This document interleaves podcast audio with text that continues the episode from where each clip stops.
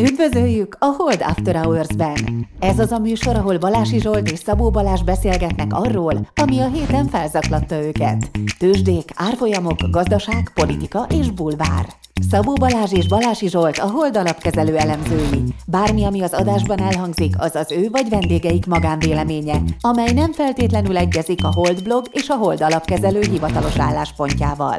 A műsor szórakoztató célral készült, befektetési döntések alapjául nem kíván szolgálni. A Hold alapkezelő ügyfelei és alkalmazottai egyaránt rendelkezhetnek pozíciókkal az adásban tárgyalt pénzügyi eszközökben. Na hát üdvözlünk mindenkit! Jó reggelt, sziasztok! És uh, lesz vendégünk is, Somogyi Boton privátbankárunk, egy kicsit később fogjuk behívni a stúdióba, de most egész kevés technikai jellegű felvezetőnk van. Szétnéztem a világban, Balázs, és képzeld, a legváratlanabb helyeken futok vele Dave Portnoyba. Például Elon Musk Twitter már, meg olyan podcastben bukkan fel, ahol elvileg szerintem semmi keresni valója de mégis ott van, és egyébként tényleg okos az űrge. Tehát ugye folyton a, a veri a merét, hogy milyen kóra okos, hát azt kell mondjam, hogy tök, tök értelmes. Úgyhogy figyelj, azt kell mondjam, hogy ő, ő a, a, nem, a szórakoztatóipar Elon Muskja. És... De mit csinál Zsolt? Ügyesen leszi a pizzát? Például ügyesen leszi a pizzát. Tehát jó van, azért már kezded érezni, hogy mitől leszünk mi egy világhírű podcast, ügyesen kell lenni a pizzát. Úgyhogy az a helyzet, hogy nem, nem tudjuk megúszni a gasztrorovatot. Mondjuk ő egy hónapig evett pizzát, tehát ő úgy indított el ezt a izét, hogy egy hónapig minden nap pizzát evett, mert valami challenge keretében, úgyhogy azt nem biztos, hogy vállaljuk. Vagy igen? Te szeretnél egy hónapig minden nap rántott húst tenni? Nem, nem, én már a mi gasztrovatunknál is nagyon zavartba éreztem magam.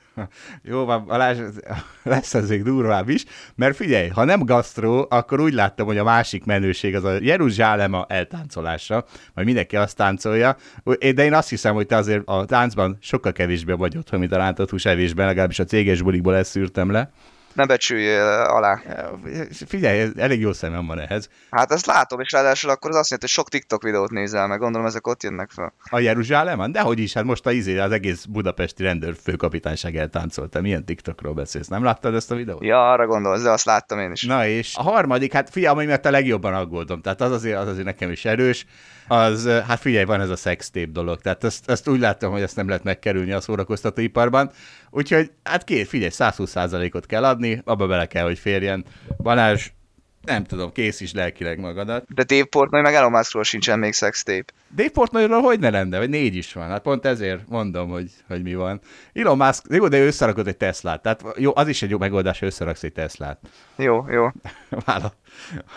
De még, jó, még megkérdezzük a marketing osztályt azért ezzel kapcsolatban. Na jó, Zsolt, itt nevetgélünk, de most ezt komolyan mondod? Teljesen komolyan. Tényleg szex videó van a Dave Portnoyról? Hát nem is egy, hanem azt hiszem már négy. És mondta, hogy hát a szőlei ott már azért húzták a szájukat, de azt mondták, hogy collateral damage. Tehát látják, hogy mekkora, milyen sikeres az ő fiúcskájuk. Hát Istenem, a szextép kell hozzá, hát szextép kell hozzá. Ez a Kardashian jut akkor. Í- így van. Vagy Dave Portnoy jut.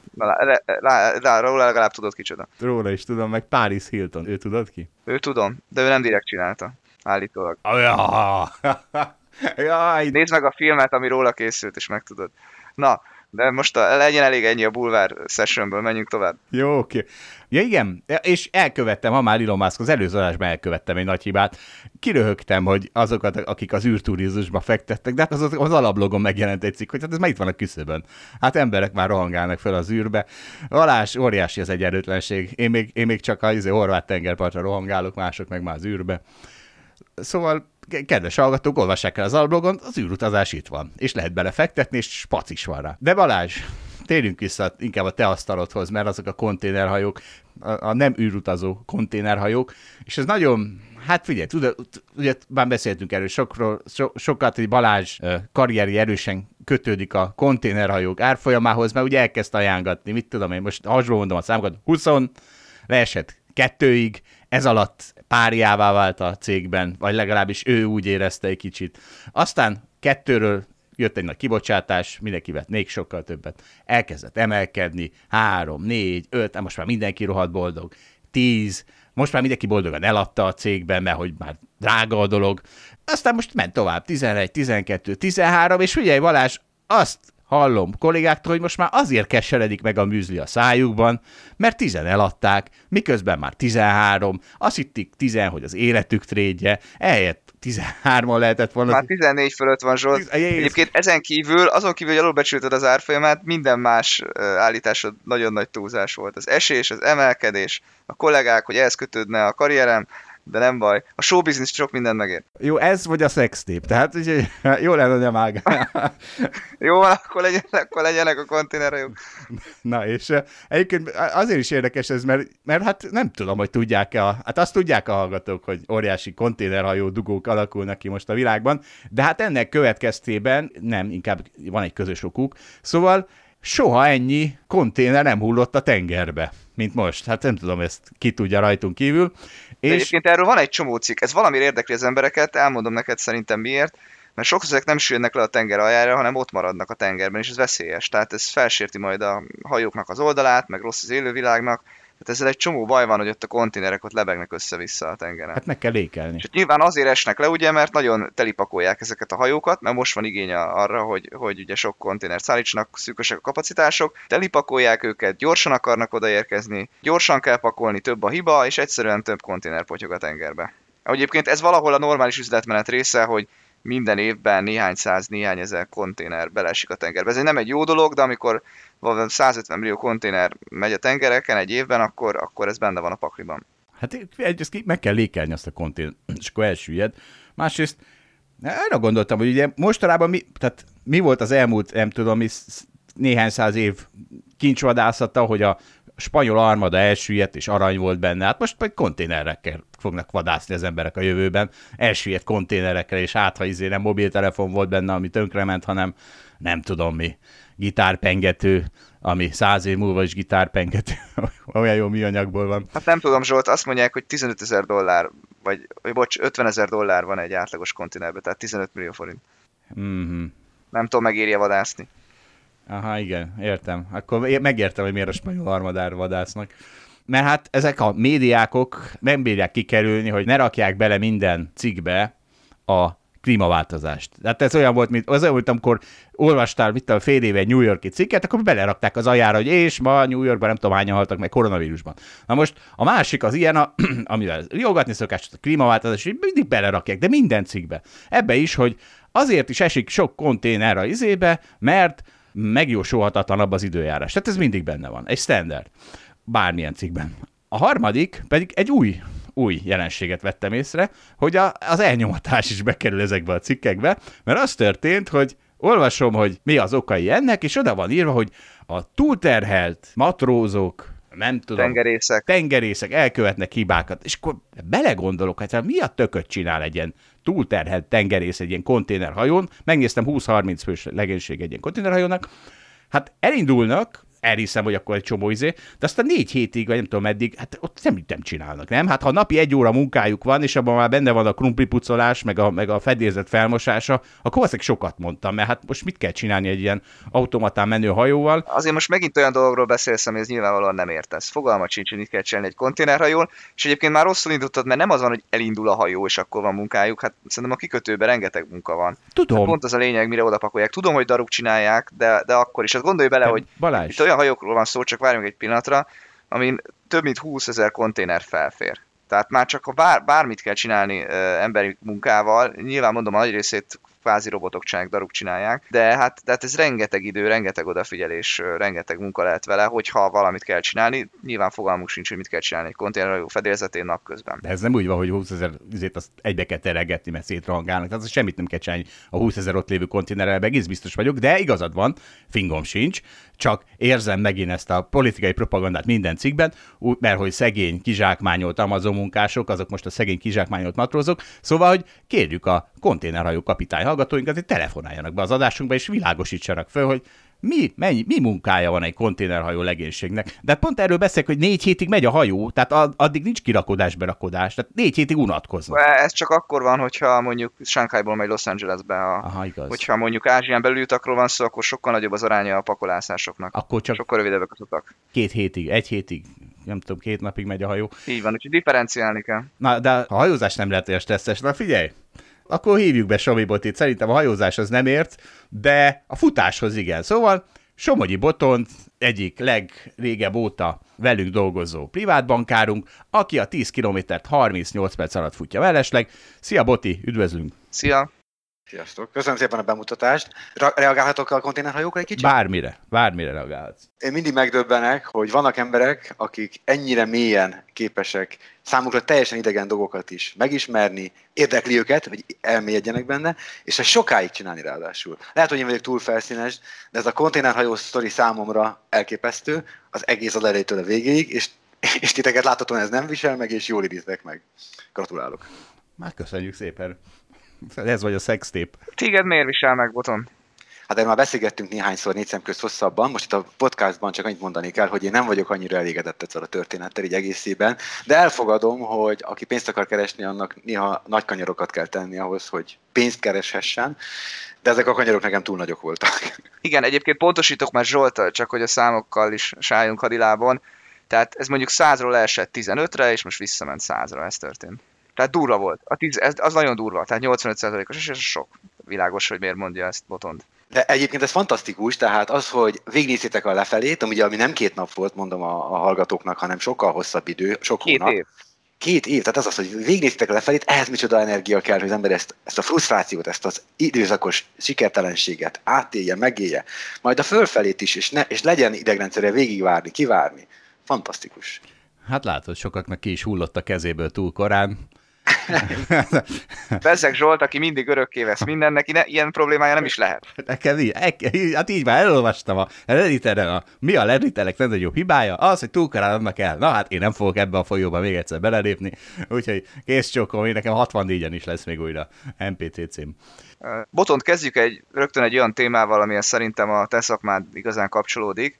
Ugye két, két adással ezelőtt beszélgettünk arról, hogy mi hogy takarítunk meg, meg másoknak hogy kéne megtakarítani, meg aztán azt mibe lehet tenni, és érkezett egy hallgatói kérdés a mi bizniszünk kapcsolódóan, fel is olvasom. Mindenhol azt lehet olvasni, hogy nagyon fontos a diversifikáció, talán kimondhatjuk, hogy az egyik alaptézise a befektetés kezelése során. Ezzel kapcsolatban merül fel bennem a kérdés, hogy ugye nálatok, akár egy abszolút alapot nézek, vagy akár a privát vagyonkezeléseteket, megvalósul a diversifikáció, eszköz, ország, stb devizafedezés, minden, amit a könyvekben olvashatunk, de amennyiben valaki a megtakarításai 80%-át nálatok tartja, vagy legyen az bárhol máshol, de egy, egy másik cégnél, azáltal a diversifikáció szinte megszűnik, vagyis a hold kockázatot fut. Jól gondolom? És akkor tegyük fel, hogy ti vagytok a hazai piacon a legmegbízhatóbb, legjobb track recorddal rendelkező vagyonkezelő, akkor csak a diversifikáció miatt bízza megtakarításait több alapkezelőre az ember?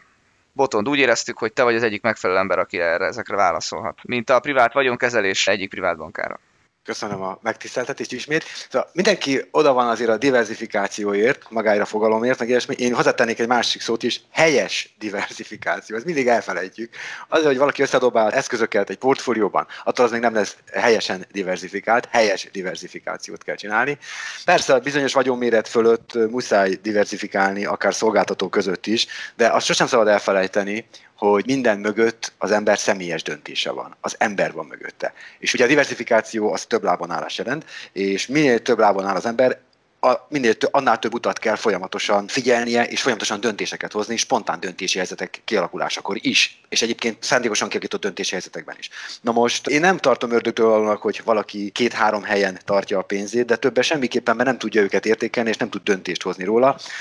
Számos példa is van egyébként az ügyfélkörben is. Ez egy szabály néhány nagyon vagyonos embernél, hogy nem nyitnak új csatornákat, mert nem tudnak róluk döntést hozni, és nem tudják őket monitorozni, figyelni mert hogy ha átadok valakinek egy szolgáltatónak pénzkezelésre, attól még azt minősíteni kell, foglalkozni kell vele, értékelni kell, foglalkozni kell, és döntéseket kell hozni, és ezek a döntési helyzetek sokszor spontán döntési helyzetek. Gondoljatok arra, hogy ha megkapod a negyedéves vagy a havi jelentést, akkor az a foglalkozni érdemes. Persze el lehet engedni a feladatokat, de az egy gondatlanság, és akkor az ember sódródni kezd. De aki kontrollálni akarja a folyamatokat, annak helyesen kell diversifikálni, egyébként érdemes diversifikálni, és hiába én is azt gondolom, hogy elég jó vagyonkezelést nyújtunk az ügyfeleknek, meg alapkezelést, de azért vannak a piacon még kiváló és jó alapkezelők, ki kell választani őket, és velük is dolgozni kell. Akinek kerül nagyságú vagyona van, annak nagyon sok szempontból kell diversifikálnia, nem csak ilyen szempontból, hanem területi szinten, eszközosztály szinten, mindenféle szinten kell diversifikálnia.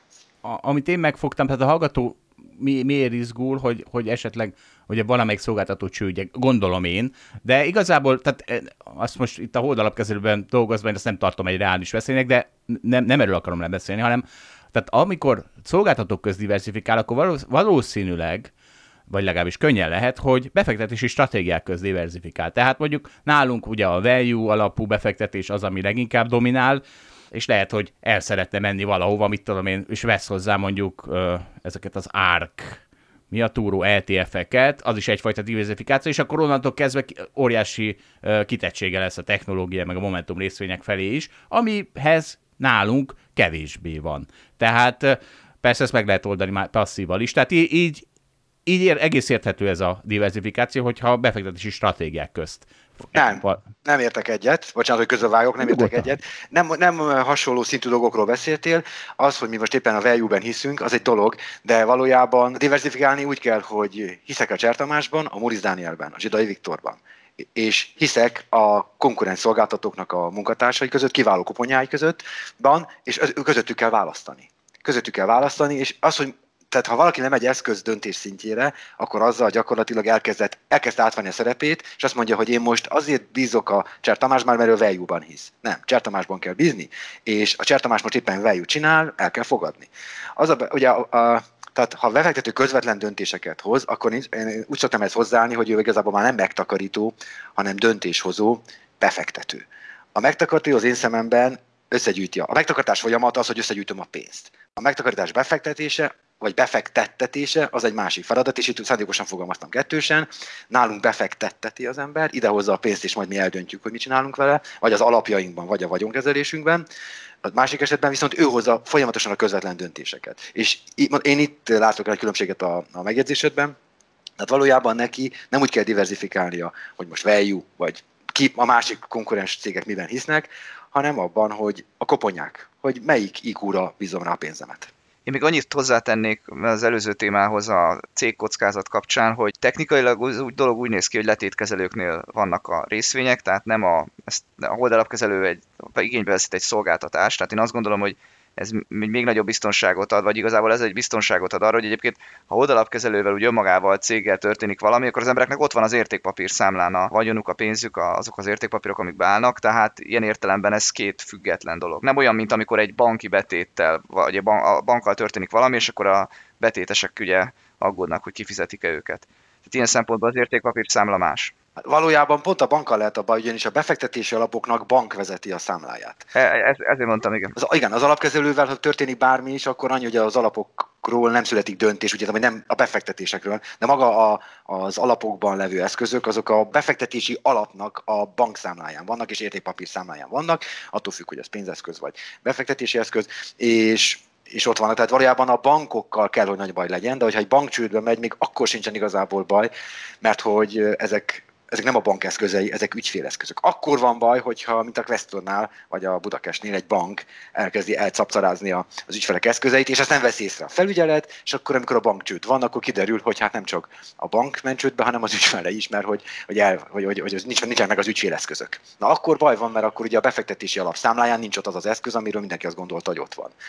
De amikor voltak Vesztor akkor még mindig is úr volt a, a Nemzeti Bank elnöke, és ő nagyon világosan kijelentette, hogy az lenne az ideális, hogyha az összes befektetési eszköznek olyan magas szintű biztonsága lenne, mint a befektetési alapoknak.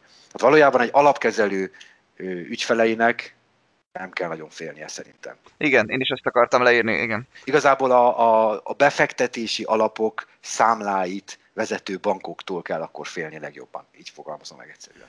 Hát jó van, akkor ha már befektetés, hát van még egy befektetés, amit, amit mindenki űz, ami igazából nem befektetés, de majd mindjárt ezt megbeszéljük, ugye ez a lakásbérlet vagy lakás tulajdonlás kérdése, és Boti, erről egy nagyon jó cikket írtál az alablogra, majd linkeljük azt is a cikkünkben. Szóval, hát az a címe, hogy albérlete csodás, vagy ablakon kidobott pénz. Mondj erről, Boti, valamit, neked mi jutott eszedbe?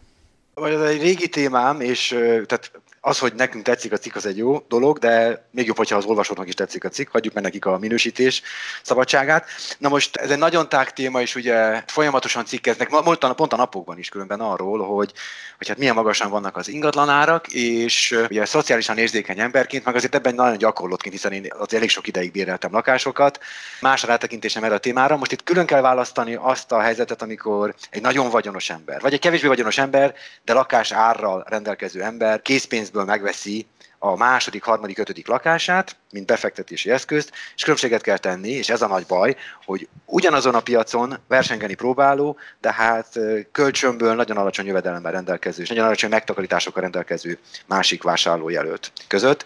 Hogy utóbbiak nagyon sanyarú sorsú emberek most, mert nem tudnak lakást venni.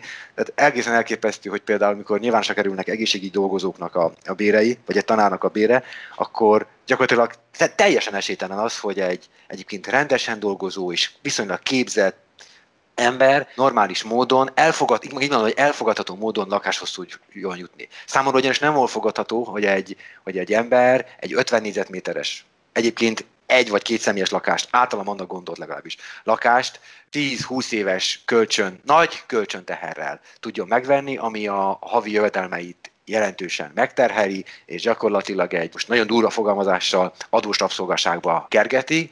Ugye az embernek egy élete van a fiatalsága, amit feláldoz egy ilyen hitel törlesztésére, elmaradt utazások, elmaradt szórakozások, stb. esetében, az sosem jön már vissza.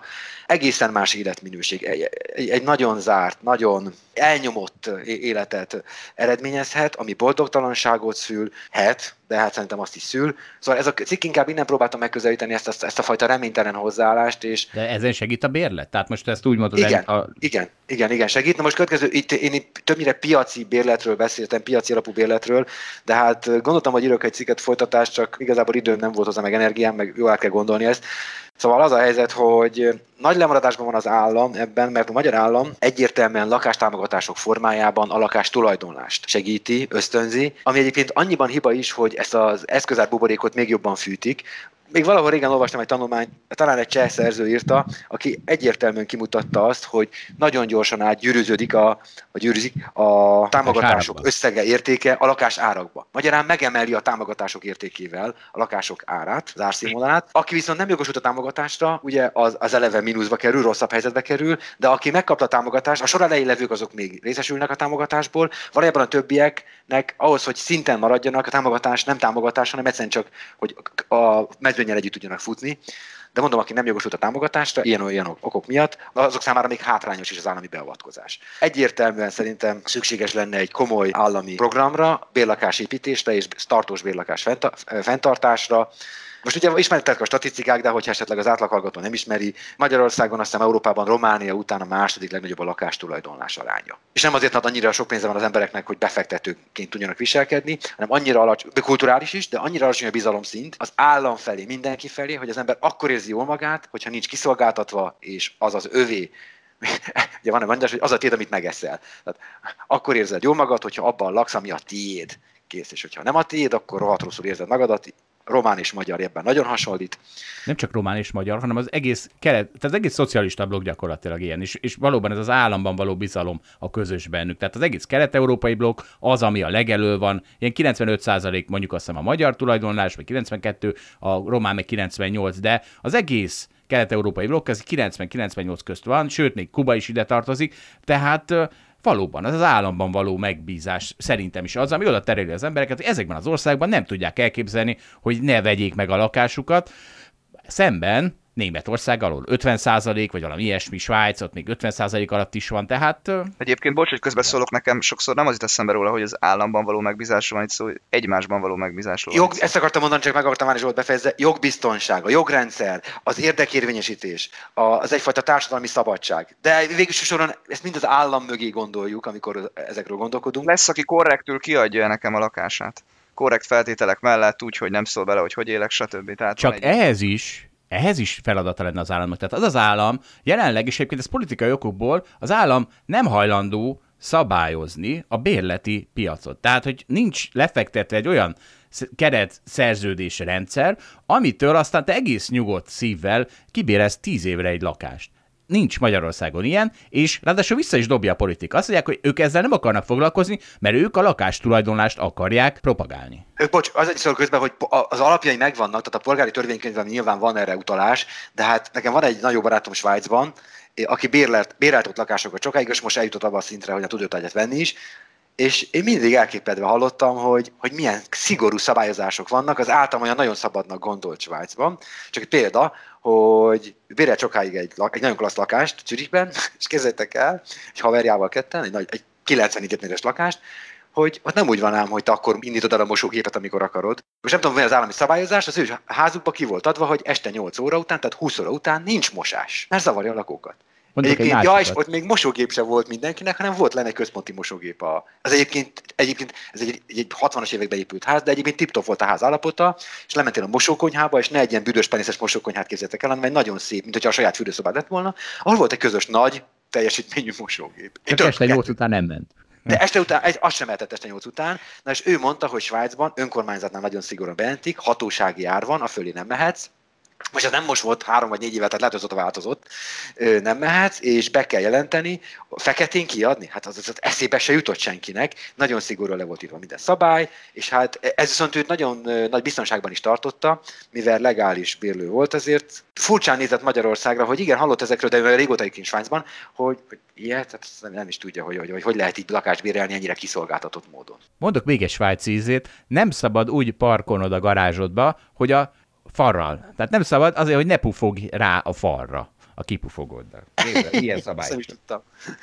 Na de menjünk tovább egyébként, nem jegyeztétek, vagy nem jegyezted meg Zsolt, hogy itt ebben a gazdaságnézetileg igencsak jobboldali podcastban beszivárogtak ilyen baloldali gondolatok pont az egyik privátbankárunktól. Mint a? Hát mint a, az, az, hogy építsen lakást az állam, igen, pont itt van dolga az államnak. Na Tehát végre. Itt Na, szeretném, jó, jó, hogy belenyúl. De nem csinálja, könyörgöm. Hát de nem csinálja, még Egyesült Államokban sem, Magyarországon sem csinálja, még Norvégiában sem, ott is óriási Azt szívás. Ausztriában csinálja. Csak Ausztriában csinálja. Tehát érted, tehát, hogy lenne feladata az államnak, azt cseszik csinálni. Helyette ellopja a nem tudom, mimet lopja épp most el. Nem figyeltétek, hogy mimet lopja épp most el, most nem figyelt. Hát most sok mindent. Valami, valamimet megint ellopták. Tudod, ma, ma, ma tettek ki mindent az alapítványokban.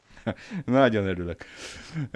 Bocsánat, csak annyi, hogy ugye azt, azt látni kell, hogy, hogy míg egy vagyonos embernek a lakás az egy naturális befektetési eszköz, amiben ő nem lakik, és az élete valójában nem függ tőle, hiszen van saját háza többnyire, vagy egy nagyon szép lakás, ahol él, számára csupán egy, egy tárgy, amit megvet, hogy legyen belőle egy pozitív cashflow-ja, addig másoknak az az élettere, az otthona, a mindene. És egyben befektet, életük legnagyobb befektetése, és valószínűleg életük egyetlen óriási befektetése, amit ráadásul egyszer kellett meghozni, és ugye ez a cikk ez arról is szól, hogy mennyire nem hatékony ez, és hogy akinek, valak, akinek egy évben egy évben, egy életben egyszer kell ilyen nagy döntéseket hoznia, ezeket nem tudja jól meghozni, nagyon kevesen tudnak felnőni a feladathoz, ezért nem hatékony a döntés, óriási költségei vannak, és általában nem is helyes befektetési döntést hoznak. Az az óriási mázliuk, hogy hosszú távon, ismétlem, hosszú távon az ingatlan tényleg tartós áremelkedés mutatott az elmúlt években, évtizedekben, de rövid távon ez korán sem biztos, hogy így lesz. Egy-kettő pedig, és a kedvenc témám, és erre lehet, hogy külön kéne beszélgetni és még,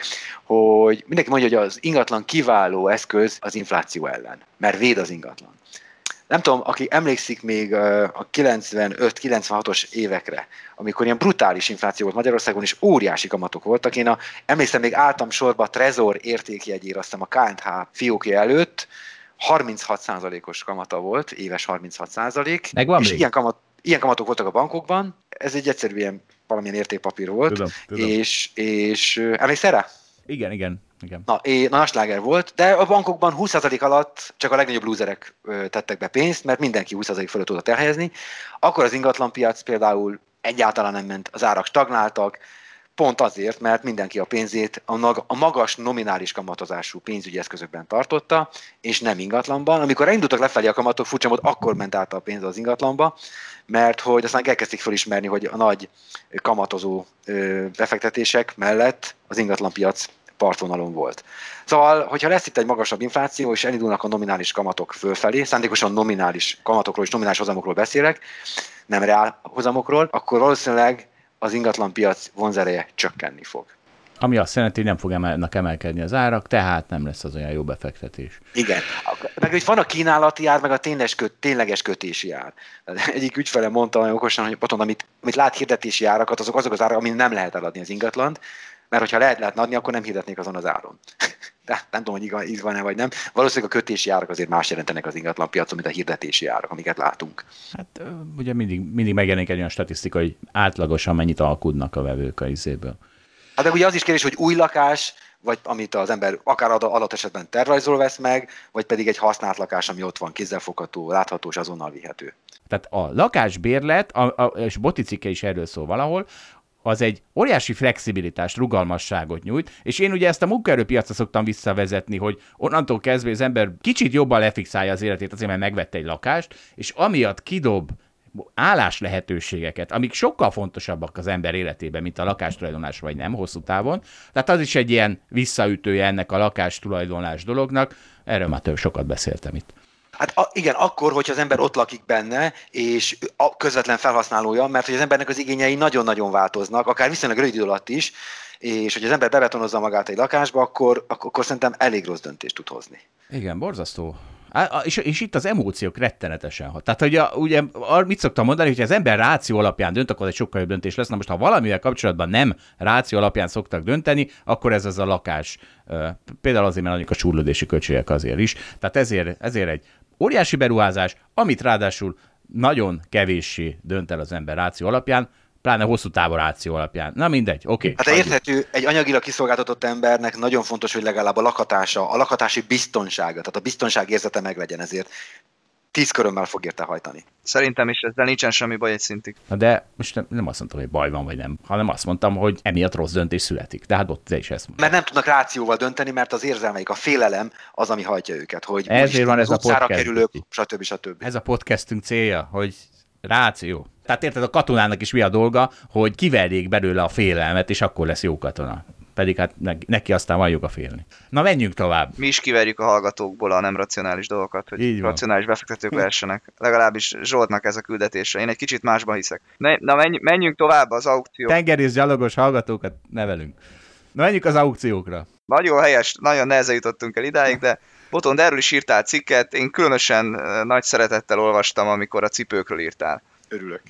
Örülök. Fejtsd ki hallgatóknak, hogy mi ez, igen én most már amatőr sportoló vagyok, de azért aktív vagyok, tehát és, és ugye a sportolóknál szinte minden sportágban alapvető dolog az, hogy mi van az ember lábán, futásban nyilvánvaló, de kerékpárban is, sőt, tehát ugye súlyemelőknek is milyen cipőik vannak, és én mindig elképedek azon, hogy ez a műanyagvilág, hogy milyen fantasztikus sokszínűséget hozott el számunkra.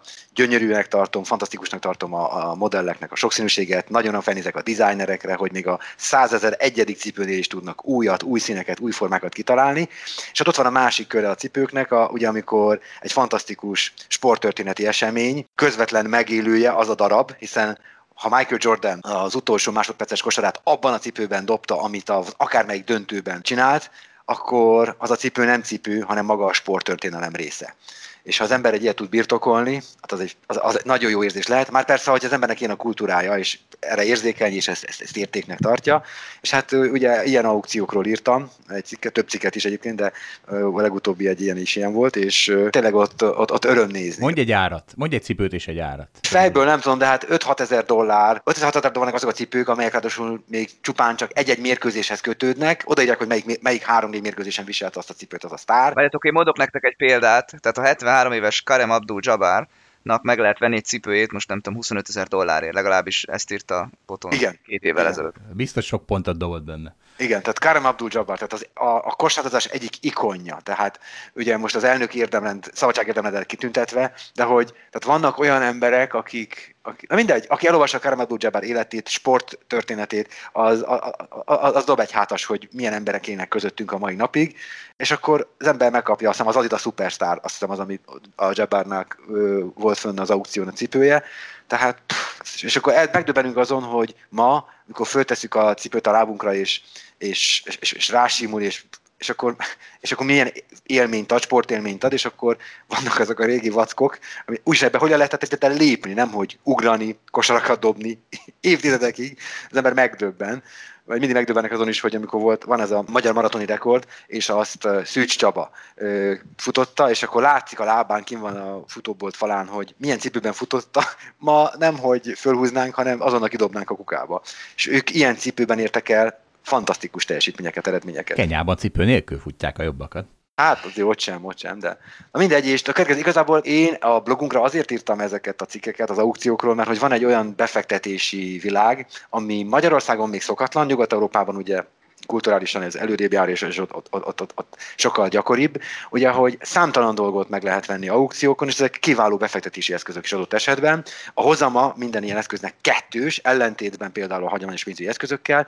Az első hozam pont az a szeretet, az a hozzáállás, az a, az a kulturális, szellemi kielégülés, amit kap az ember, ha megveszel egy régi, ókori kötetet, hogyha valaki azt szereti, vagy egy középkori magyar könyvet, vagy, vagy egy híres magyar költőnek a, általad nagyon szeretett költőnek az első kiadású verses kötetét, vagy éppen egy gyönyörű festményt, és akkor itt nagyon tág a befektetések köre, és bármi lehet. Ugye egy kolléga rajonga a régi autókér, és erről cikkeket is szokott írni, és tényleg hihetetlenül nagy a befektetések spektruma, amíg, mondom még egyszer, amellett, hogy szereted a tárgyakat és kötődsz hozzájuk, amellett van egy másik nagyon nagy hozadékuk, az, hogy ezeknek az ára valóban emelkedik. Itt is létezik egyfajta buborék, mint minden pénzügyi eszköz, ö, bocs, befektet, mint pénzügyi eszközök területén is, és befektetési eszközök területén is, de de én mondom, itt a hozam, az elsőleges hozam az, hogy szereted ezek a tárgyakat. Legalábbis én így állok hozzá, és most itt vannak festmények a falamon, én szeretem a kortársat is, nem az árára gondolok elsősorban, az, hogy mennyire szép. És ha le kellene vennem, akkor üres lenne a fal, de a fejemben ott van a kép, és akkor azt a, a falon levő üres helyet van, amivel kéne pótolni, kéne, kéne venni másikat. Egyébként és ugye itt az, igen, mondj csak. Hogy tehát érted, ez a, ez, ezen eszközök tá- sora bővült az NFT-vel, meg a kriptozombikkal, amit nem tudom, ismered őket? Bocsánat. Persze.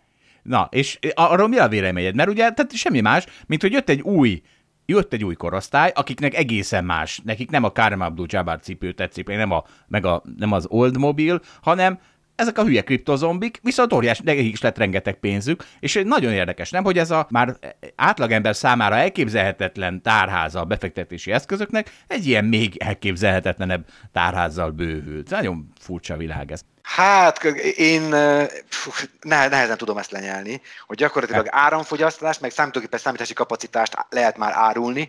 Nem csak, hogy árulják, hanem ezért pénzt adnak emberek, elképesztő mennyiséget. Elon Musk betette a Tesla másfél milliárd dollárját, azt hiszem, és most kijött az eredmény, és már keresett a 100 milliót, valamennyi eladott realizált már.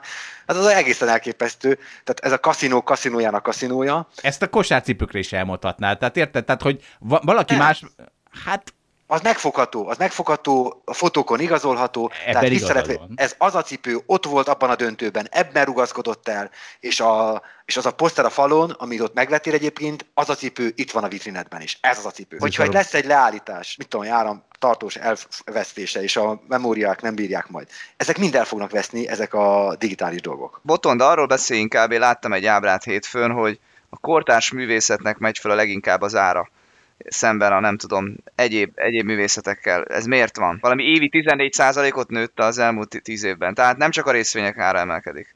Az, hogy miért van, hát azért, mert egyre többet adnak érte emberek, akik nyomják fel az árakat. Egyre kevesebbet ér a pénz. Tehát az, az minden mögött az, hogy egyre kevesebbet ér a pénz. Ezt értem, de várjatok, tehát mondjuk a, a, mivel hasonlítsuk össze, most megkerestem az ábrát, az impressionisták csak 6%-kal növekedtek az elmúlt években, a, tehát a kortársművészetnek 13,6%-kal. Én ennek azért akkora nagy szakértője nem vagyok abban az esetben, hogy akadémikus tudást tudok most átadni, de józan hétköznapi gondolkodással. Tehát a, a fontos, hogy a műtárgyak alapvetően egyediek. Tehát most beszéljünk, nem a, ne a sokszorosítattakról beszéljünk, hanem az egyediekről. A nagy értékek azok többnyire egyediek. Tehát az egyedi műtárgyaknál az egy nagyon nagy érték, hogy egyedi. Tehát hiába fest egy életében egy festő 500 festményt, egyes képeiből egyetlen egy darab van. Tehát ha valaki azt kipécézi magának, és ha már ketten vagytok az aukción, akkor, akkor baj van, mert akkor elkezdtek verekedni érte, és akkor fölnyomjátok az árát.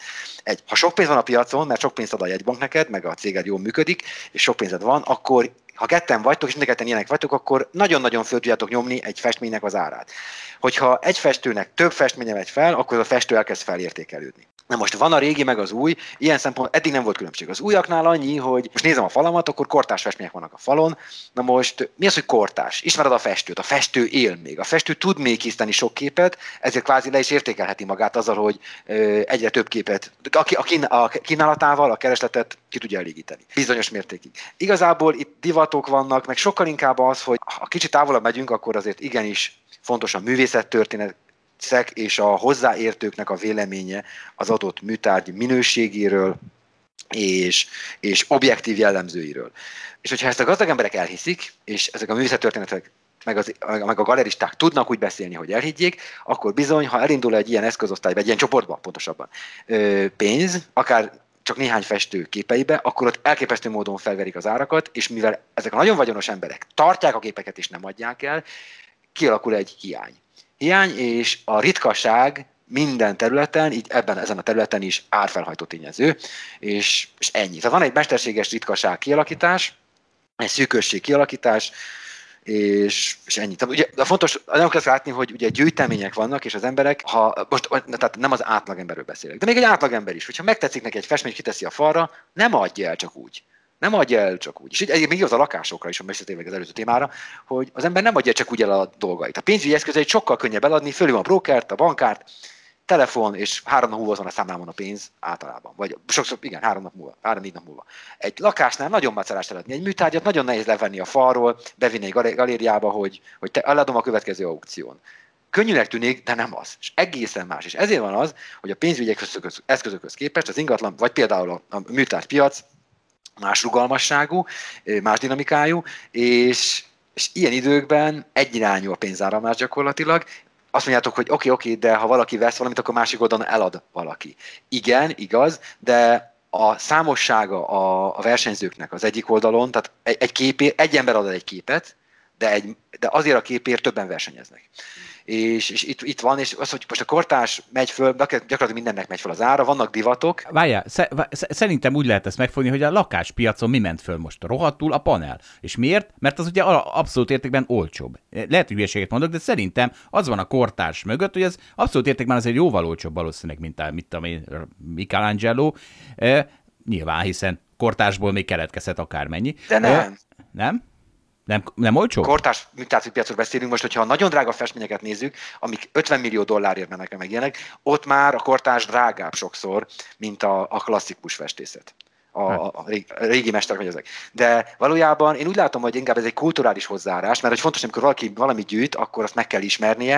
Ha valaki sok pénzt ad ki, most ne egy 30 ezer forintos csendéletről induljunk ki, hanem hanem tényleg egy, egy, egy absztrakt festményről. Hát veszel egy krikszkraksot a falra, és nem érted, és nem tetszik, akkor nem is fogod tudni helyesen birtokolni. Tehát eleve az, hogy kiadjál 8 millió forintot egy nagy magyar kortárs festőképért, az, ahhoz nem elég az, hogy van pénzed. Oda azért kell valami a fejben, kulturális rátekintés, egyfajta szépség iránti igény, egy esztétikai érzék, valami olyasmi, ami, mert itt egy tárgyat veszel. Itt egy tárgyat veszel, amit, amit ki fogsz tenni, és a tárgynak a fő funkció az, hogy nézegessék, hogy örömet okozzon, hogy valami olyasmit okozzon benned, amitől indul a nyelvválasztásod. Vannak nagyon drámai úgymond csúnya képek, rossz képek, de nagyon jó festő tette őket, magas minőségben. Én például ezeket nem veszem meg, és hiába olcsóak, mert, mert, mert rossz érzés keletkezik bennem. Tehát a műtárgyaknál muszáj, hogy én szerintem muszáj, hogy legyen egy, egy, egy kellemes kapcsolatod azzal a tárgyat megvettél. Vannak emberek, akik raktárra vesznek, én ezt gusztustalannak tartom, kivéve akkor, hogyha ő fejben tartja, hogy van egy nagyon szép képem a raktárban, csak annyi kép van a falamon, hogy majd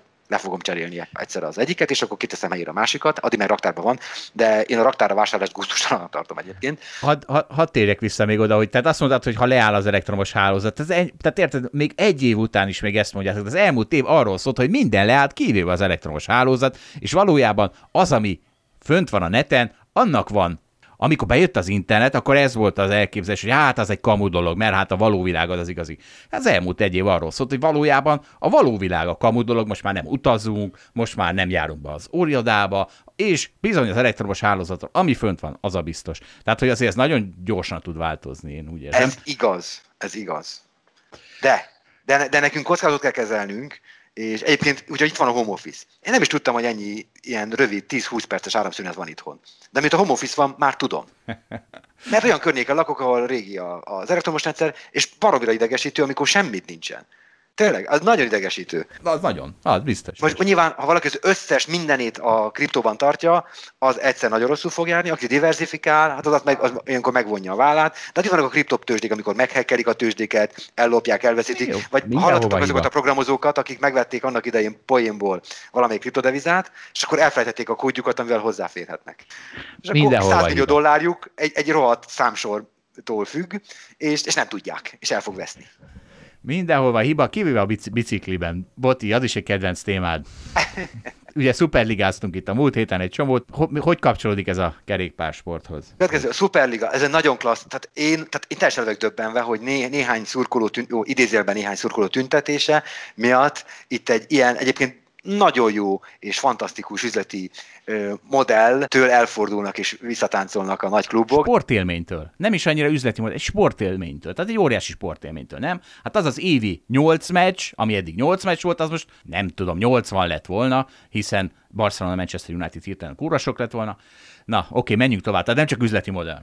De a következő, tehát, de, de, de üzleti modell, de az anyag, hogy miért nem lehet Európában is NFL, NBA és a többi, NHL, miért kell, mi, tehát ez, hogy ilyen nemzeti alapon szerveződnek meg egy ilyen bürokratikus adminisztratív szervezet van az egész fölött, és akkor beszélgetünk el, hogy mondom, ez, ugye a kerékpár azért, az országúti kerékpározás elég népszerű világban, Tour de France-ot mindenki hallotta már, micsoda, talán nézni szokták, tehát a kerékpárban valami egészen elképesztő ősi, elképesztő ősi viszonyok vannak, van egy UCI, a Union Cyclone International, a Nemzetközi Kerékpár Szövetség, aki így uralkodik az egész rendszeren, van néhány nagy versenyrendező, és szánalmas, nevetséges ö, fizetésekért teszik magukat tönkre a kerékpárversenyzők, és nem csak a doppingolás miatt, mert ma már általában sokkal tisztább a sport, mint régen, hanem azért, mert a kerékpár tényleg tönkreteszi, ha valaki tartósan magas szinten űzi a testet, nem arra született az ember, hogy évi 30 ezer kilométert tekerjen, ebből 20 ezeret versenykörülmények között, fantasztikusan nagy hegyek között, nagy sebességgel, de minden is azért az a lényeg, hogy, hogy gyakorlatilag elképesztő, hogy milyen ősi kőkorszak állapotban van a, például a kerékpársport, ami nagyon ismert sport. A, a,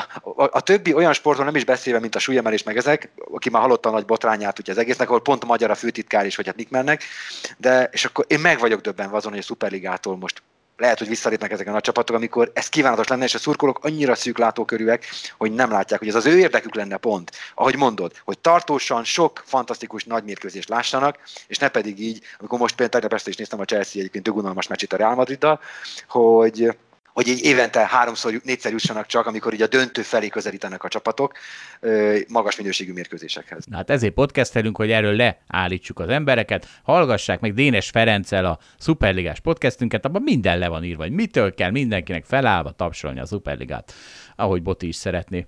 Egyébként Bocs, visszatérek egy pillanatra a kerékpársport, csak hogy lássának, a kerékpársport legnagyobb sztárjai, tehát a leges-leges legnagyobb sztárjai, a kerékpársport messziei, Ronaldói 5 millió eurót keresnek évente. 5 millió eurót. Még egy kis csapatnál is kiröhögnék ezekkel a számokkal egy jó labdarúgót. A kerékpársport top sztárjai keresnek 5 millió eurót évente, és egy kerékpáros csapat, egy World Tour, tehát a legmagasabb szintű kerékpáros csapat átlagosan 20-30 millió euró. Te, a teljes büdzséje. A teljes büdzséje. Jó, de azért kisebb is a közönsége, tehát azért ebbe biztos... Nem.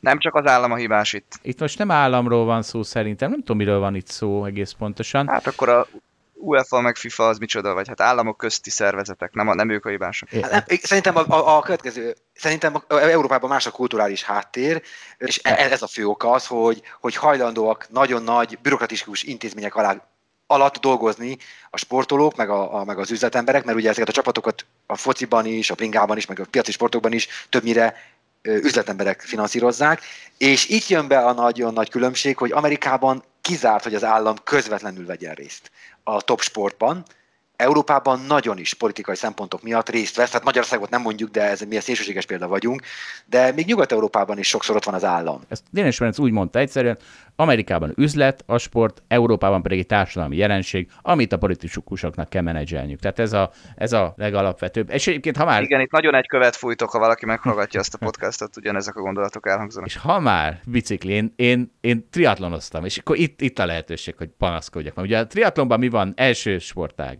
úszás, kerékpár, futás. És az a helyzet, én úszóként mentem triatlonozni, mindig elsőként jöttem ki a vízből. Aztán a rohadt triatlonisták, akik már nem tudom, öt éve bicikliznek, azok húztak el mellettem a bicikli, mert ráadásul nem is bolyozhattunk, mert meg volt tétva. És az a helyzet, hogy a triatlonista, mondjuk az olimpiai táv, 1500 méter úszás, az mondjuk 17 perc, 40 km bicikli, ami mondjuk több mint egy óra, és 10 km futás, ami meg mondjuk 40 perc, vagy nem tudom mennyi. Hát most akkor az én a úszás tudásommal 17 percen van, hogy előnyt szerezzek, a biciklista meg egy óra 10 percig veri rám a, a biciklis tudását, szóval én, én itt szeretnék, itt szeretnék megnyomni a gombot, hogy tiltakozom, el vannak nyomva az úszók a triatlon sportban, bár most már nekem kurva mindegy. Zsolt, egyetértek, én is úszóként vettem részt gyerekkoromban ilyen versenyen, és nagyon rossz érzés volt, még az is, hogy az olyan, mintha az elején nyernél, mert kijössz elsőként a medencebe, és nagyon rossz érzés pszichológilag, hogy ott mindenki hagy le sorra a triatlonistákat fantasztikus, a, főleg a top triatlonistákat fantasztikus embernek gondolom. Olyan, hogyha valaki kiváló matekos lenne, kiváló biológus, meg mit a kiváló IT is, vagy mit tudom én. Tehát, hogy három sportágat magas színvonalon, olyan magas színvonalon űzni, hogy ők csinálják, elképesztő. Meg még, bocsánat, még a panaszkodáshoz visszatérve, szerintem az is történik, hogy valahogy azokat féltik. Tehát az úszástól féltenek mindenkit, és szerintem a gyerekeknél még le is rövidítik talán az úszásnak az arányát, hogy jaj, nehogy valakinek amiatt rosszabb legyen, mert nem tud úszni. Na, látod? Ez az egyenlőtlenség. Visszatértük az egyenlőtlenség. Pedig, pedig mi van azokkal, akik pont csak azt tudnak? Így van. Biciklizni meg nem. Ej, na kemény az élet. Van még valami, Boti? Hát kezdve most nagyon kilőttük itt a kortárs piacot, ugye most, mivel mondtad, hogy lehet, hogy ez lesz téma, kicsit jobban figyeltem rá, de hát nem kell messz, annyira keresni a cikkeket, mert bárki, aki szalonmagazinok, szalonújságokba beleolvas, és gyakorlatilag minden, a kortárs festmény most a sláger, mondja az egyik. Beköszöntött az online árverések kora. Hát... Jó, de ez egy nyis téma, ez a hallgatóknak új, mert nem, tehát legtöbb ember nem találkozik ilyen dolgokkal. Igen, hát önnesetre óvatosan kell ezzel bánni, bárkire bármit rá akarnak tukmálni. A műtárgyaknál különösen fontos, hogy az ember a saját feje után menjen, a saját ízlése alapján menjen, és fontos, fog az elején elkövetni hibákat, és ez egy jó tanács, biztosan fog hibát, meg fogja elkövetni hibákat, meg fogja fizetni a tanulópénzt, tehát hogy az ember ízlése, kulturális fejlődése segíti majd abban, hogy egyre jobb és jobb tárgyakat vegyen magának, és a régieket majd el fogja adni, amik aztán később már rájön, hogy rossz vétel volt, mert egyáltalán tetszik neki. Szóval ez egy nehéz, nehéz történet, nem kell fejes beleugrani, és érdemes inkább a saját ízlés alapján haladnia mindenkinek. De ne kölcsön sokat az ember, tehát nagyon fontos, hogy ne, az a tanulópénz ne legyen nagyon drága. Na, akkor abban megegyezhetünk, hogy míg a rendes befektetések világában mindenki bízza Csertamásra a pénzét, addig viszont a festménybefektetésben mindenki vegye meg azt a festményt, ami tetszik neki. Hát, ha fölmegy az ára. Jól, jól, jól, jól sommáztam? Ö, Nagy, na, igen, igen. Nagyjából Én is igen. megjegyezném, hogy a racionalitást is félre tudtad tenni, úgyhogy tök jó. Ja, nekem mindegy, hogy ki milyen festményt vesz. Hát az nem, az nem érdekel. Tehát erre mondtam, hogy mindenben döntsön a mesterséges intelligencia, de hogy kinek milyen festmény van a falán, na azt rátok bízom. Az az egyetlen, amit szabad az embernek. Nem, az autó színe is, emlékszel. Ja, bocsánat. És sose felejts el az ember, hogy ha megvesz egy festményt, korán sem biztos, hogy emelkedni fog az ára, sőt valószínűleg nem fog emelkedni, mert nem ért hozzá, de legalább annyi hozama volt, hogy tetszett neki, és egy kellemes otthoni érzete alakult ki. Ez a legnagyobb hozam. Ha olyan ez, mint a részvény. Nem, nem, a részvényre a számok nem olyan. Így van. Te szerelmes vagy a, a konténerhajóidban, értjük, értjük, és neked a hozzám az addig is meg volt, azért tudod jól átvészelni, mert te mínusz 80%-nál is szerelmes voltál a konténerhajóba, de az ügyfelek, ha a számokat nézték, ők nem voltak szerelmesek a hozamainkba. Ez a baj, hogy ők nem festményként kezelték. Ezt, vissz, ezt visszautasítom, mint befektetést találtam jó dolognak, és minél többet eset, annál jobbnak láttam. Igen, Warren Buffett is így áll hozzá. Botod, ebben a pillanatban ebben igazam volt, úgyhogy ezt, ezt most ne támad. Amikor a drogos azt mondja, hogy nem függő. De nem, ez abszolút benne van, hogy az ember torzított, biztos én is torzítottam. Én arra mondtam, hogy ugyanolyan, mint a részvény, hogy egyébként, ha megnézed az indexét, akkor a kortárs művészeteknek felment az ára, és a részvényindexeknek is felment az ára, de nem minden festménynek és nem minden részvénynek ment fel azért az ára. Így van, de fontos, hogy míg a pénzügyi eszközöknél nagyon objektív módon kapod meg az értékeltséget és az értékelést, addig, és az eredményt is, addig a kortásnál nem, mert... Én a részvényeknél se így látom, de így nem van, de... is ki. De ott folyamatosan van egy kereskedés. A kortárs festményeknél ott nincsen minden nap aukció, ott egy nagy aukciók egy évben a nagy galériáknál évente három van, a kicsiknél évente kettő, vagy ilyesmi, bemész a galériába, látod, tehát, tehát amikor van a faladon egy festmény, azt nem tudod napról napra átértékelni, meg az ingatlannál sem egyébként. Ja, jó, hát De a pénzügyi piacoknál ott viszont folyamatosan kapod az ívet, és ezért folyamatosan spontán döntési helyzetbe kerülsz. Ugye visszatérünk a téma elejére, hogy az ilyen, tehát az ingatlan piacnál is nem azért stabil az ingatlan piac, mert stabil, hanem azért stabil, mert az emberek nem árazzák át naponta, hetente, havonta az ingatlanjuk értékét. Nem kapnak számlakivonatot a bankjuktól, az alapkezelőjüktől, hogy ebben a hónapban ennyit ér a pénzed, ennyi a hozam vagy a veszteség. Az ingatlannál nem. Megvesz egy ingatlant, és fogalma sincs, hogy egyébként mennyit ér az ingatlan. Most egy ismerősöm vesz egy ingatlant, és kiderül, hogy az adónak fogalma sem volt, hogy az a kis üzlethelyiség ennyit ér, és most lehet, hogy visszatáncol, mert megrettent, hogy akkor ez nagy érték. Az emberek ugyanis nem, nem értékelik át. Van egy sejtésük persze, de nem értékelik át hetente, havonta, még nálunk a törvényi kötelezettségek miatt is, meg hát a pénzügyi piacok nyilvánossága is miatt is folyamatosan látható az érték. Ez, ez, ennek a következménye a spontán döntési helyzet. Ez, tehát spontán döntési helyzetbe kerülnek az emberek. A csertamások. Re- reményeink szerint a csertamások. Hát nem, pont a csertamásnak nem kell spontán döntésedbe kerülnie, mert a Tominak pont az a lényege, hogy ő ne figyelje, ne legyen az az információs zaj, de egy átlagember, de ugye az a kisbefektetői tipikus magatartása, hogy elkezd szárnyalni a MOL részvényem mondjuk, vagy az OTP részvényem, és akkor elkezdi számolni nyereséget minden nap, minden nap, minden nap. De melyik a legjobb befektetés? Állítólag, amit nem néz az ember, hanem betesz a szekrény aljába, és akkor 20 év múlva kiveszi. Mert hogyha az ember, mert a folyamatosan döntésézet kezdve, és akkor egyszerűen nem írja tovább, eladja, és utána, mint a, mint a Tesla részvényeknél, hogy hányan adták el 250 és 400 dollár között, még a régi áron a Tesla, Teslákat, és most, hogy hol áll, ugye sokszorosan van, mert hogy folyamatosan döntéshelyzetben voltak, és egy idő után elfáradtak, és hoztak egy döntést. Nem szabad előhúzni a Tesla részvényt, mert Balázs felzokog. Na, Miért? Fájdalmas? Nem, nem az. nem az Menjünk tovább.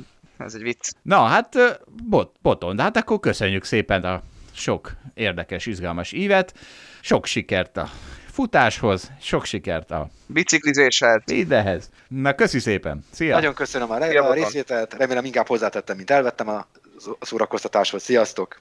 Na figyelj, Balázs, Boti után, hát figyelj, nem, nem, már nem csak én küldözgetem a cégbe, hogy mit mennek fel a részvények. Hát már Móricz Dani is átállt az én oldalamra, elküldte, hogy a CIO... Ezt szerintem fordítsuk, hogy mindenki értse. Persze, lefoly, de előbb a cím az jó így, de nem tudom kimondani. CIO... CIO... Na most segítek neked. CIO-k a, a CEO-kkal szemben, így magyarosítom, figyelj. És akkor egyszerű. Jó, oké, tehát CEO-k a CEO-kkal szemben, és ugye a pénzügyigazgatók a, a, a vezérigazgatókkal szemben, mert eddig mi történt? A pénzügyigazgatók pakoltak 2008 óta 2,5 ezer milliárd dollárt kötvényekbe, é, miközben a CEO-k csak 1,1 trillió Ah, franc, Nem a számokba. várjál, elkezdem én. Tehát itt Jó arról van van, szó, csináld. hogy az elmúlt években a befektetési igazgatók, és ugye látjuk ezek a nyugdíjpénztárak, hedge fundok, stb., meg egyébként valószínűleg a vállalatoknál is lehet, hogy ez a helyzet kötvényeket vettek, és 2500 milliárdot tettek kötvényekben 2008 óta, és csak 1100 milliárdot tettek részvényekben. De azok a CEO-k voltak. Nem, Nem? azok a befektetési Nem, igazgatók voltak, igazad. és ezzel szemben a CEO-k, azok betettek 6300 milliárdot részvényekbe, de ezt úgy kell érteni, tehát a CEO-k azok úgy tudnak befektetni, hogy ők részvényvisszavásárlást csinálnak. Tehát ugye ők döntik el a cégükben, hogy csinálnak-e részvényvisszavásárlást, vagy osztalékot fizetnek, és hát a CEO-k azok, vagy, vagy, vagy és akkor itt a legfontosabb, ugye, vagy beruháznak esetleg a jövőbe, vagy csak ott tartják a kest a számlán, de nem, ezek a CEO-k, ezek rendszeresen a saját részvényüket visszavásárolták, és ez sokkal nagyobb felhajtó erő volt, úgy tűnik, mint az, hogy a befektetési igazgatók azok mennyire sok részvényt vettek, már hát ők nem vettek annyira sok részvényt, ráadásul egy csomó kötvényt vettek, ami hát egyébként az utóbbi időben nagyon jó volt az elmúlt tíz évben, hát ugye ez, amit vitatunk, hogy valószínűleg már nagyon jó nem lesz, mert innen már hova megy lefelé a hozam? Hát már talán sehova. Nem fognak, nem hajtja ez már föl tovább a kötvényárakat. Így van. Az még egy rotáció. Úgyhogy igen, tehát a Zsolt arról beszélsz, hogy akkor még az is lehet, hogy hát ez rengeteg kötvényt el kell adni, és abból még részvényt kell vetni, hiszen ez a kötvény már nem jó semmire.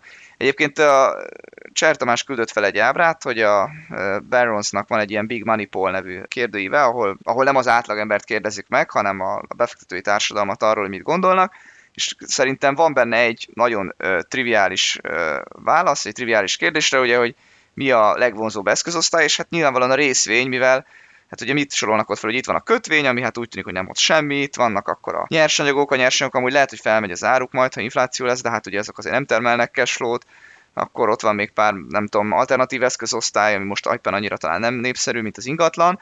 Na és akkor a, ezzel szemben van egy másik kérdés ebben a felmérésben, meg azt kérdezi meg, hogy milyen hozamot vársz átlagosan a következő tíz évben a részvényektől. És a döntő többség az azt mondja, azt hiszem, hogy 6-10 százaléknyi hozamot vár évente a részvénypiacoktól.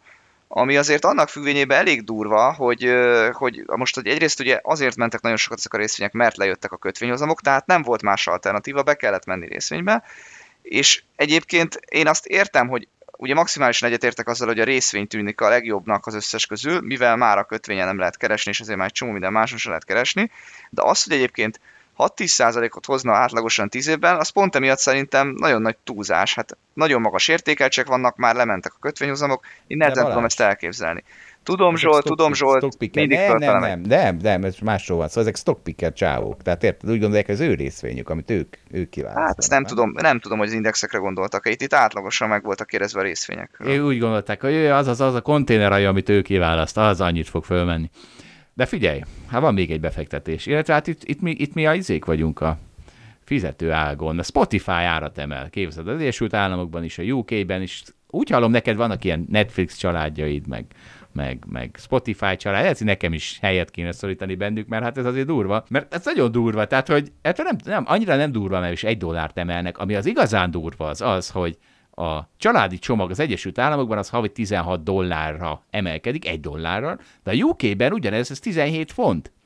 Tehát érted, Magyarországon szokott menni a hiszti, hogy az osztrák levesporban, ami ugyanaz, mint amit Magyarországon árulnak, miért van több, nem tudom még, gomba. Hát akkor most a UK meg a US, az mekkora hiszti csapat, hogy a UK miért 17 do- fontot fizet, hajszál pontosan ugyanazért a Netflix csomag, vagy mi a Spotify csomagért, mint az amerikai, aki 16 dollárt, mert hát ugye az ár, vagy az, hogy a minőség, vagy az ár romlik, vagy növekszik, az mindegy a mi szempontunkból árérték arányban. Tehát, hogy aki az osztrák-magyar levespor miatt fog, tessék, US-UK összehasonlításban is ott van ugyanaz a izé, a UK sem kap gombát a Netflixébe, Netflix levesporába. Hát igen, Zsolt, szóval Magyarországon azt hiszem, hogy 8 dollár hat embernek. Amerikában ezek szerint 16, UK-ben meg 17 font. Hát igen, igen. Ezek a britek most örjönkhetnek otthon. 8 euró. Azt mondtad? 8 euró a családi csomag. Ja, dollárt mondtam értem, de akkor euró. De mindegy, tehát akkor legyen az, hogy fele annyi körülbelül mint mondjuk egy amerikai. Tehát itt most akkor mi van? Nálunk olcsóbb, ugye? Jól, jól értem? Igen, hát sokkal olcsóbb, persze. Tehát a, akkor a magyarok több gombát kapnak a levesporukba. Tessék. Hát igen, akkor Lázár János meg lehet elégedve. Ha így van. Én remélem neki is van egy jó kis családi Spotify csomagja. Na és figyelj, van egy, hát ugye ez nagyon vicces, mert mondtam, tavaly, a tavalyi év volt a békaügetés éve, és az idei pedig lesz az arról fog szólni a vita, hogy az oltással kapcsolatban mit lehet és mit nem lehet csinálni, és, és tényleg beindult. Tehát most a, a Facebook falam az erről szól, hogy vajon meg lehet-e tiltani a nem beoltottaknak ezt, meg azt, meg amaszt. És tök érdekes, mert igazából én nem, hát én nem vagyok egy nagy, de ha elfogadjuk azt, hogy sajnos hogy védekezni kell a vírus ellen. De ugye itt van a probléma, hogy sokan nem, mint ahogy én sem nagyon fogadom el, hogy karanténra szükség lenne, mindenki féltse a saját életét úgy, hogy otthon marad ő. Meg nem találkozik a nagymamájával. Ez is egy hozzáállás. Ez Svédországban ez. De ha elfogadjuk, hogy közösségi szinten kell ezzel ellen védekezni, akkor már nem nagyon látom, hogy az oltást miért ne lehetne Miért ne lehetne azt mondani, hogy igen, aki nem beol, nincs még beoltva, a vagy B vagy C okból teljesen mindegy, az nem mehet el moziba. Te tudsz erre egy jó érvet? Nem, én ebbe hiszek alapvetően. Igen, és mégis ugye hát jönnek a izékkel, hogy, hogy így meg úgy, de én azt hiszem, hogy itt megint az irítségről van szó. Tehát ugye amikor a, a, az egyenlőtlenségnél is az irítséget emelik piedesztára, és akkor ha, ha az alsó 50% akinek soha nem volt olyan jó, és, és egyre jobb folyamatosan, az, az amiatt nyafok, hogy na jó, de Elon Musknak meg mennyi pénze van, akkor ott ugye, akkor ott, ott egyszerűen... Hát ez nem ilyen Zsolt, itt egy állami szabályozás van. Tehát az, hogy tehát egy magáncégtől kitilt téged az állam, hogy igénybe a szolgáltatásod, az tényleg csak nagyon-nagyon indokolt esetben lehet csinálni. Értem, de, de, de mag, mögötte, világos, tehát a, a világos, nem, ez, ez megvan, de mögötte az az érzés van, hogy hogy hát én nem vagyok beoltva, és mivel védekezni kell a vírus ellen, ezért nyilván akkor addig szívok, amíg nem vagyok beoltva. És vagyok beoltva. Hát szívsz is. Szívsz? De nem, nem, tehát, na, tehát erről ugye nekem az a véleményem, hogy látom ugye mi zajlik itt, ugye, hogy ugye a miniszterelnök úr bevonta ezt pénteken, hogy itt kell majd kártya hogy az ember moziba mehessen, meg hotelba mehessen, és akkor utána meg közben itt a kínai vakcinát erősen ajánlgatják nekünk a következő hetekben. Én azt gondolom, hogy ez egy ilyen múló dolog lesz. Ki lehet ezt ülni? Jó, de most nem erről, most nem arról akarok beszélni, csak arról, hogy lehet-e ezt megkövetelni, és azért, mert ugye mi a baj annak, aki nincs beoltva, hogy az, hogy másnak miért jó. Tehát ha az, hogy nyilván amíg senki nem lenne beoltva, addig nincs baj azzal, hogy neki is otthon kell maradnia. De onnantól kezdve, hogy más viszont már elmehet moziba, én meg még nem, innentől kezdve lesz probléma ez az egész, és, és ez, tehát ez, ez, én úgy látom, hogy ez a sima irítség dolog. Addig elviseltem, hogy nem mehetek moziba, amíg senki nem mehet moziba, na de az, hogy más mehet moziba, de én nem, azt már nem viselem el. Hát de Zsolt, ez bele szárazva, megére neked azt, hogy kínai vakcinát kapsz? Ugye ez, ez most a kérdés. Ezzel tudsz fizetni érte. Vagy megvárod a Pfizer, de akkor lehet, hogy végnézed, ahogy a családod már ment moziba, te meg nem mehetsz. Jó, másról beszélgettünk, de legyen. Hát de nem, hát most ez a gyakorlati kérdés. De értem, hogy el, elviekben is fontos. Itt de... most én filozofáltam Balázs, lerángatsz a földre, apám a fellegek közül lerángatsz a földre folyamatosan, úgyhogy visszajövök hozzád a földre, figyelj, van egy ábrám bitcoinról, hát elképesztő. Arról szól az ábra, hogy a bitcoin ban mekkora buborék van 2019 óta, és az ábrán rajta van az összes többi korábbi nagy buborék. Mit tudom, aranyban volt buborék a 80-as évek elején, Nikkei-ben 89-90-ben, tech buborék 2000-ben, mit tudom én, US Housing buborék 2000 6-7-ben, és ehhez képest a bitcoin az 1500%-ot emelkedett, míg a többiek azok csak 200-300%-ot, és ez egy olyan hazug összehasonlítás. Tehát érted, van egy eszközosztály, ami korábban nulla volt, és most hirtelen rájöttek az emberek, hogy úristen, hát ez jobb, mint, ez jobb aranynak, mint az arany. Hát persze, hogy így fog emelkedni, és ezt összerakják a, a US Housing Bubble-lel, érted? Tehát ott azért ingatlanról van szó, meg egész Nikkei, az egész japán részvénypiacra, hát azok persze nem tudnak 1500%-ot emelkedni, hiszen teljesen más kategória. Nekem ez az ábra egy valamit üzen, hogy ezeknek a csávoknak borzasztóan fáj, hogy nincs bitcoinjuk, és borzasztóan fáj, és szeretnék levezetni, hogy aki bitcoint vesz, az hülye. Van egy nagyon jó kriptovilág mondás, mindenkinek annyi lesz bitcoinja, amennyi megérdemli. Hát ezek a csávok, ezek úgy látom még nem vették meg, akik ezt az ábrát összerakták. Solt, örökké visszatérő téma, szerintem erről már nem lehet többet lehúzni. De, ne, de hát én nem húznék. De én örülök, hogy te bitcoinban ülsz. Én nem húznék, ha nem raknák ide elém ezt az ábrát, ami egy annyira kamu ábra, hogy... De, hát, de, de, de igazad van, de hát ilyen a piac, itt küzdünk egymással szemben. Van, aki az eladás mellett ér, valaki a vétel mellett. Örülj neki, hogy amíg igazad van, addig jó. Nagyon jó. Mi ebben kezdtünk meg olyan, hogy ezt a ezt a küzdelmet, ezt kommentáljuk. Ezt megbeszélgetjük, megbeszélgetjük. Okay. Na, hát... De a, bit, a bitcoin sokat megbeszélgetjük. Mert hát azért, nem tudom, hallottál, tehát így viszonylag forró téma. Ha viszonylag nagyot mozog, igen. Nagyot jó, mozog, forró téma. Na figyelj Balázs, van még egy ilyen érdekes, hát nem is tudom, hogy filozófiai milyen téma. Találkoztam a én Facebookon, biztos valami, valami ismerősöm oda kommentelt, és akkor ettől nekem is megjelent, ilyen hülyeség nem szokott nekem megjelenni, hogy az a kérdés, hogy találkozol a 18 éves önmagaddal, összesen három szót mondhatsz neki, mi az a három? Zsolt, erről az jut eszembe, amikor egyetemista lettem, akkor a gólyatáborban volt egy ilyen kapszula, hogy bele kellett írnom 10 évek későbbi magadnak tanácsokat. Én most nagyjából ott tartok, mert már 29 vagyok, és akkor meg lehet, hogy csak 18 voltam, de ez nagyjából stimmel és akkor, hogy majd megnézheted később, amikor elvégz az egyetemet megkapod. Hát nem kaptuk meg, a, amit leírtunk, de valami rémlik, hogy azért nagyon egyszerűen fogalmaztam meg a dolgokat. De valami olyasmit írtam bele, hogy legyen sok buli, találkozzak sok izgalmas lányjal, meg persze fiúkkal is, aztán legyen izgalmas a szakmai élet, tehát hogy valami, valami nagyon egyszerűen fogalmaztam meg, de ha most visszamennék, akkor nagyjából ugyanezt tudnám üzenni, tehát én nem okosodtam meg. Ja, jó, hát itt már azért baj van. Tehát azt akartam mondani, hogy jó, hát itt értem a technikai problémákat, de hát azért, ha a 18 éves ad tanácsot a 30 évesnek, ott az, ott az, az, az jó nagy hülyesség, ne haragudj. De hát, ha te azóta sem okosodtál, akkor, akkor, akkor, akkor mindegy, akkor akár adhat is. Mert hát ugye azért fordítva jó ez, tehát amikor a 30 éves magad tud a 18 évesnek tanácsot Hát de ezt mondom, hogy ugyanazt tudom hát mondani, van... hogy ez, ez jó volt, amit 18 évesen gondoltam, ez hát. rendben volt, így kellett csinálni. Így jó, kell. itt komoly problémákat érzek. Hát én, én, én... Na Zsolt, akkor üzenjél te a 18 éves magadnak, te már akkor élettapasztalata rendelkezel 46 évesen. Én iszonyú, tehát de ezt talán már mondtál, tehát ha, ha lenne egy szupererőm, ugye, az nem az lenne, hogy repüljek, meg nem az legyen, hogy láthatatlan legyek, hanem az, hogy a 45 éves bölcs énem elmagyarázhassa a 18 éves hülye gyereknek, hogy mit, hogy csináljon. Hát ugye, és erre vannak a szülők, de hát leszarjuk a szülőket, az a baj. Tehát az, az, az a superpowerünket, hogy a 45 éves énünk tanácsot ad a 18 évesnek, ezt kidobjuk azáltal, hogy senki nem figyel oda 18 évesen arra, hogy a szülei mit tanácsolnak, mert hogy annyira okos az ember. Há, De Na, de, de valami konkrétumot azért jegyezzünk nem mondok konkrétumot, részéről. most, most nem, abba, nem, tényleg nem erre akartam elvinni, hanem van egy érdekesebb aspektus ennek a dolognak. Az az érdekes, hogy itt a, ez a Facebook oldalon gyakorlatilag, mit tudom én, öt kommentből három, az volt a jó tanács, hogy ne menj férhez, ne nősülj meg, ne hozzá menj, mit tudom én, mondjál nemet. Tehát mindenkinek, mint hogyha ez lenne a kulcs, hogy kihez megy hozzá. Mint azt nem lehetne borzasztó egyszerűen orvosolni, el kell válni. Kész csokom. Viszont volt még egy komment, aki azt mondta, hogy ezt egy Instagramon látta angolul, és ott az amerikaiak, tudod, mit kommenteltek? Mit?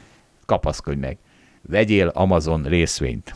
Hát és apám, hát azért érted a, a kultúrák közti különbséget, hogy Magyarországon ab, ab, abba, té, abba csetlenek, botlanak, hogy úristen a férjem meg a feleségem, miközben gyerekek, vegyetek Amazon részvényt, és olyan férjetek meg feleségetek lesz, amilyet akartok. Tehát érted, ott egy kicsit praktikusabban közelítik meg az életet. Hogy érzed?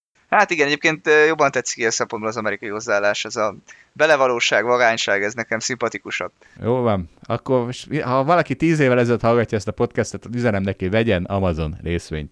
Tőkeáttétele. Nem, nem, sajnos valamit be kell, valószínűleg nem ez a helyzet, valami másik részvényt kell, de majd tíz év múlva megmondjuk, hogy Nem, nem, aki tíz évvel ezelőtt hallgatja, nem érted? Nem, nem, nem bírod. Ja, bocsánat, azt hittem, aki, aki most 18 éves hallgatja. Nagyon kvantumugrászt lépett a podcastünk, nem bírod követni. Jogos, jogos. Na és, ez a Animal Spirit egyik szerzője írt egy cikket, és tök jó, fan portfólióról szól. Tudod, mi az a fan portfólió? A fan portfólió? Ö, hát az a baj, hogy belenéztem ebbe az anyagba, igen, már így tudom. Úgyhogy mondd el te a hallgatóknak.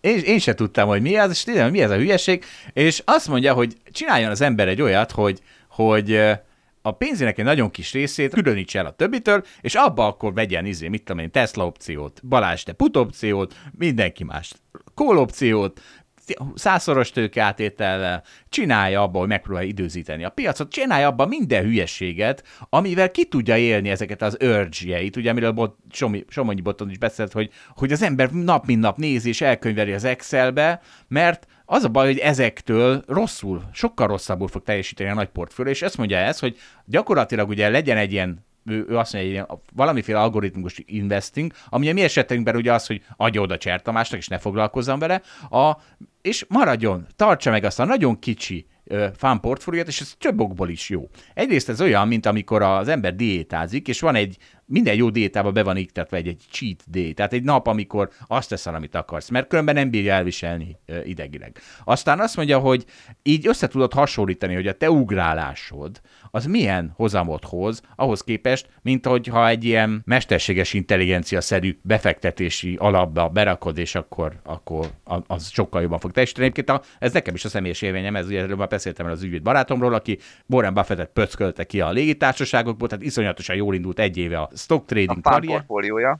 A, milyen? A fanport. Hát a fan, a fan portfóliója jól indult, igen. Igen. Mert ő is úgy csinálta, hogy egy kis részből elkezdett ő játszani, és a nagy részének berakta oldalapokba. És uh, erre mond, és akkor és idő múlva föladta a fan portfólióját, hogy jó, jó, hát itt óriási energiával hogy érek el rosszabb hozzá volt, mint, a, izé, mint, a, mint az alapjaimmal, úgyhogy akkor köszönöm szépen, abba hagyom. És erre jó, hogy össze is tudja hasonlítani, hogy mi a, mi a tehát egy, egyfajta ilyen, egyfajta ilyen, izé, kiengedem a gőzt, ott eladok, meg ott veszek, ha amikor, amikor úgy érzem, hogy muszáj adnom, megvennem, másrészt pedig meglátja, hogy hát ő tényleg egy óriási sztár befektető, egy, egy mit tudom én mi, a befektetések Elon Muskja, vagy pedig, te, vagy pedig csak azt történik, hogy rövid távon szerencséje volt, aztán hosszú távon meg már nem lesz. Tehát, hogy Várjál Zsolt, hagyd szúrjak közbe valamit.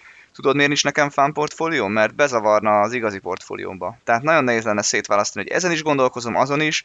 Ja, hát az egyikbe itt megpróbálom megmondani, hogy a Tesla holnap lemegy, fölmegy, aztán meg a következő nap is megpróbálom megmondani, mert hát akkora zseni vagyok, hogy, hogy a napi mozgásokat is jól tudom, és közben meg van egy rendes portfólió, de ugye nekem a Hold Expedíció alap, hát ö, szerintem meg, meg tud kavarodni az ember. meg tud, csak ugye pont az az üzenet, hogy a Hold Expedition alapban nem szabadna lépdelni szabad naponta, meg hetente. Nem kell naponta, meg hetente nézni az árfolyamokat. Berakod a value részvényedet, kedő Norvég koronálna, izé, megveszed az MPCC-t, aztán 13-on se nézzél még rá, hogy ez már 14. Ö, Tehát, hogy ez az üzenete az egésznek, hogy Hát ezzel, egyébként nem értek egyet, tehát én ennyi, nem így kezelem teljesen a portfóliómat, hogy ennyire csak a hosszú távot ö, tekintem fontosnak. De amit mondok, azt szerintem te- tényleg fontos, hogy nehéz lehet, szerintem van olyan egyébként ugye, aki több portfóliót kezel, akár nálunk, akár más cégeknél, annak sokkal nehezebb az, hogy mondjuk még azt talán meg lehet csinálni, hogy az egyik kicsit kockázatos, a másik nagyon kockázatos, de az, hogy mondjuk a, tehát az, hogy az egyszer, egyszer azt gondolod, hogy részvény jó befektetés, akkor tudod, hogy az egyik alapba stílusában nem veheted, meg másik alapba beveheted, tehát az, az már összekuszálja az embernek a gondolatait. Azért nem szeretném, hogy az emberek gondolatai összekuszálódjanak. De nem, nem, az ügyfelek vagy a hallgatók esetében azért más a helyzet. Tehát akinek nem az a munkája, hogy ebből ezt jól kéne feltétlenül csinálni, az csináljon fán portfóliót, tehát ezzel semmi gond nincs. Hát egyébként szerintem nekem a legtöbb ismerősömnek van fán portfóliója, az a Revoluton, amit csinálnak. Na, hát akkor közeleg a fán része a hétnek, a hétvége. Hát örülök, hogy neked közeledik így szerda reggel. De amikor ezt hallgatják, addigra már mit tudom, mi lesz, sütörtök vagy péntek. Érted? Jó, uh, igen, igen. De hát mindig közeledik, tehát én optimista vagyok, én úgy érzem, hogy mindig eljön a hétvége. Úgyhogy Balázs, légy, légy szíves, szedd. Hát, én is. Jó, jó, rendben. Szóval a hétvége mindig közeledik, mindig lesz fán része az életnek, úgyhogy mindenkinek fán hétvégét kívánok. A viszont hallásra. A viszont hallásra, sziasztok! Köszönjük, hogy velünk tartott a Hold After Hours mai részében. Ha tetszett a műsor, kérjük értékeljen minket, és iratkozzon fel csatornánkra, hogy azonnal értesüljön legfrissebb epizódjainkról. Az adással kapcsolatos részleteket és az említett cikkeket, ábrákat keresse a Hold blogon. Ez volt a Hold After Hours. Tartson velünk a következő adásban is!